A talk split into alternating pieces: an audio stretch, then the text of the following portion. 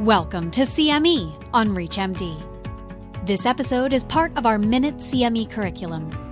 Prior to beginning the activity, please be sure to review the faculty and commercial support disclosure statements as well as the learning objectives. Hello, I'm Fred Saad, urologic oncologist from the University of Montreal, and I'm joined today by Rana McKay, uh, uro- um, medical oncologist uh, in San Diego and we're um, here to talk about some of the highlights at ASCO uh, regarding prostate cancer. And we'll focus on hormone sensitive metastatic prostate cancer, where there was quite a bit of, uh, of results that were reported. Um, so, if I just start off, um, clearly we've been hearing a lot about triplet therapy with the, the results from uh, PEACE 1, some of the results from Enzamet that were reported a couple of years ago. But really the the first trial that was really aimed at answering the question of whether intensification over standard of care with a, a androgen receptor inhibitor like darolutamide uh, over ADT plus docetaxel leads to better outcome than ADT and docetaxel. So the ARASENS trial was clearly a very positive study. We clearly improved time to castration resistance, uh, time to PSA progression, time to symptom progression, but importantly, very powerfully um, improvement in um, in uh, overall survival with a 32.5% reduction in death in patients getting ADT docetaxel plus darolutamide compared to ADT and docetaxel. What we looked at uh, at at ASCO was uh, looking at PSA response in patients getting uh, the triplet versus the doublet uh, uh, approach. And this there, there, there's been a lot of data saying that PSA response can correlate to outcome, but very little in terms of how the combination of ADT, docetaxel, and an AR inhibitor like darolutamide would result. And so clearly, we went from about a 25, 28% PSA undetectable rate with ADT and docetaxel alone, and that went up to 67% with the addition of darolutamide. And, and when we looked at the darolutamide combination, if you achieved a PSA below 0.2 compared to not achieving 0.2, um, the results were very, very different, um, with over 60% reduction in the risk of death in patients that received that were able to go below 0.2 compared to patients who didn't achieve getting to below 0.2. So clearly, this is reinforcing this objective or this early surrogate for outcome of trying to achieve a 0.2 reduction or less with whatever we're going to do. And here, this study shows that the triplet of ADT, docetaxel, and darolutamide achieve that at a much higher rate and leads to a much better outcome. Um, what we need to do for patients who don't get to 0.2, further intensification, eh, are going to be uh, other questions for the future. Um, and and so so clearly in, in that sense uh, i think this is an addition to what we know so Rana, i think people are looking forward to seeing well what can darolutamide do without docetaxel and and maybe your thoughts on some of the trials yeah, absolutely. I mean, I think when the ARASENS trial was designed, um, the field had changed with the introduction of the uh, docetaxel for metastatic um, hormone sensitive disease based on the CHAARTED data. And so the, you know, prior to the trial launching, it was sort of mandated that all patients receive docetaxel to align with the new evolving standard of care. And so, really, what ARASENS hoped to answer was what does darolutamide add to the then standard of care, which was um, ADT plus docetaxel? You know, since the presentation of the CHAARTED data, we've seen multiple other studies report out with um, NHT escalation in the metastatic hormone sensitive space. And we don't really know what is the role of darolutamide without docetaxel, just ADT plus darolutamide for those not receiving docetaxel. And there are a series of studies that are seeking to actually answer that question. Um, so ARANOTE is currently ongoing. It's an XUX study, which is looking at ADT plus minus darolutamide for patients with metastatic hormone sensitive disease. And also the ARASEC study is um, also going to be looking at answering this question. This is a US based study. It's an open label study um, with uh, uh, darolutamide plus ADT. Um, and it's being compared to a matched control set of patients that were enrolled and CHAARTED. So hopefully between ARANOTE and ARASEC will have data around what is the role of darolutamide in the metastatic hormone sensitive setting.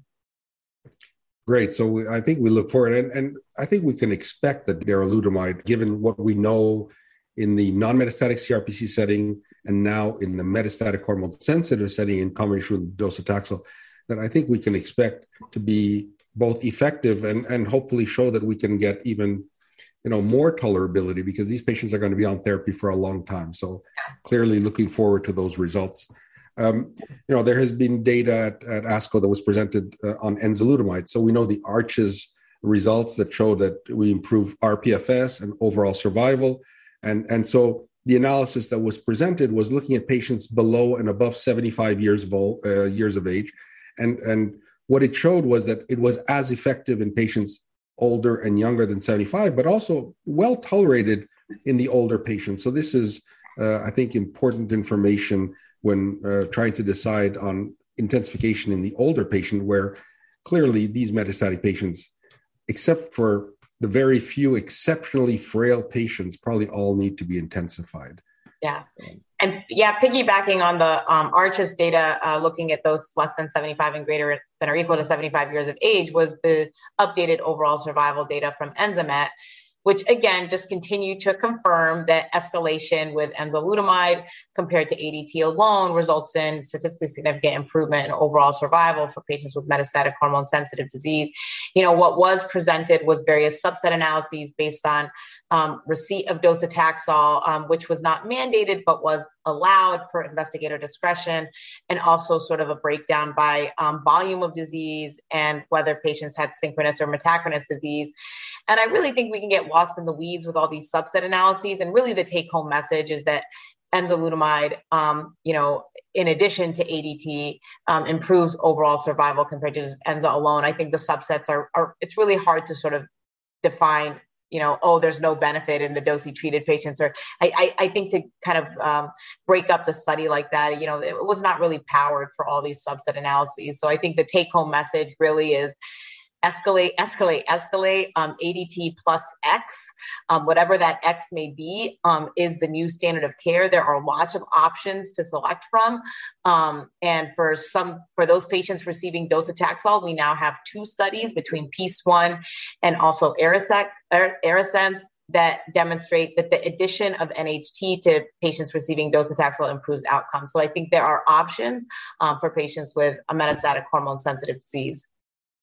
Absolutely, and, I think what's striking, uh, even going against what my my own beliefs a lot, several years ago, was that even in the very lowest risk or lowest volume metastatic hormone sensitive disease patients, they benefit maybe even the most. So it goes against you know what what preconceived notions. So really don't don't undertreat those patients. They are likely to, to be the ones that benefit the most. Um, and and and I think there was some data that was presented that the patients, at least with enzalutamide combination, that might benefit the least are the very low risk, low volume patients um, getting uh, docetaxel over over enzalutamide.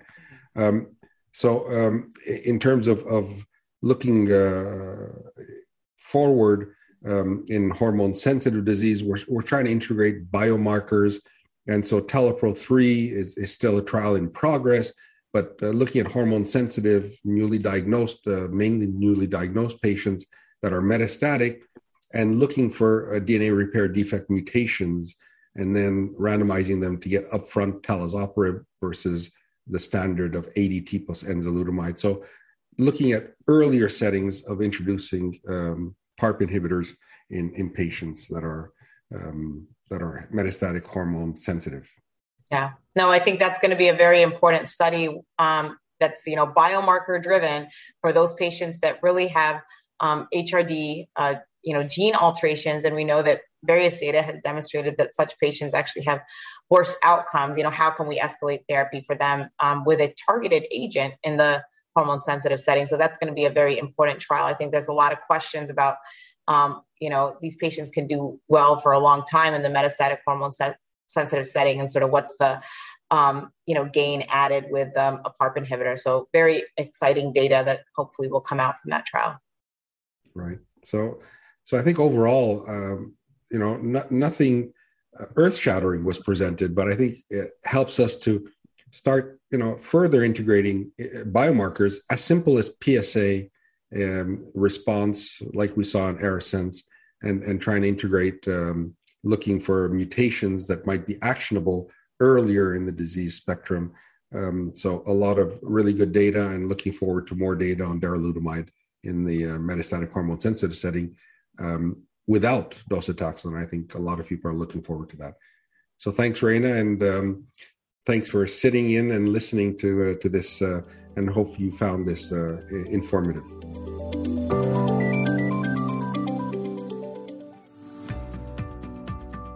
You've been listening to CME on ReachMD. This activity is jointly provided by Global Learning Collaborative, GLC, and Total CME Incorporated, and is part of our Minute CME curriculum.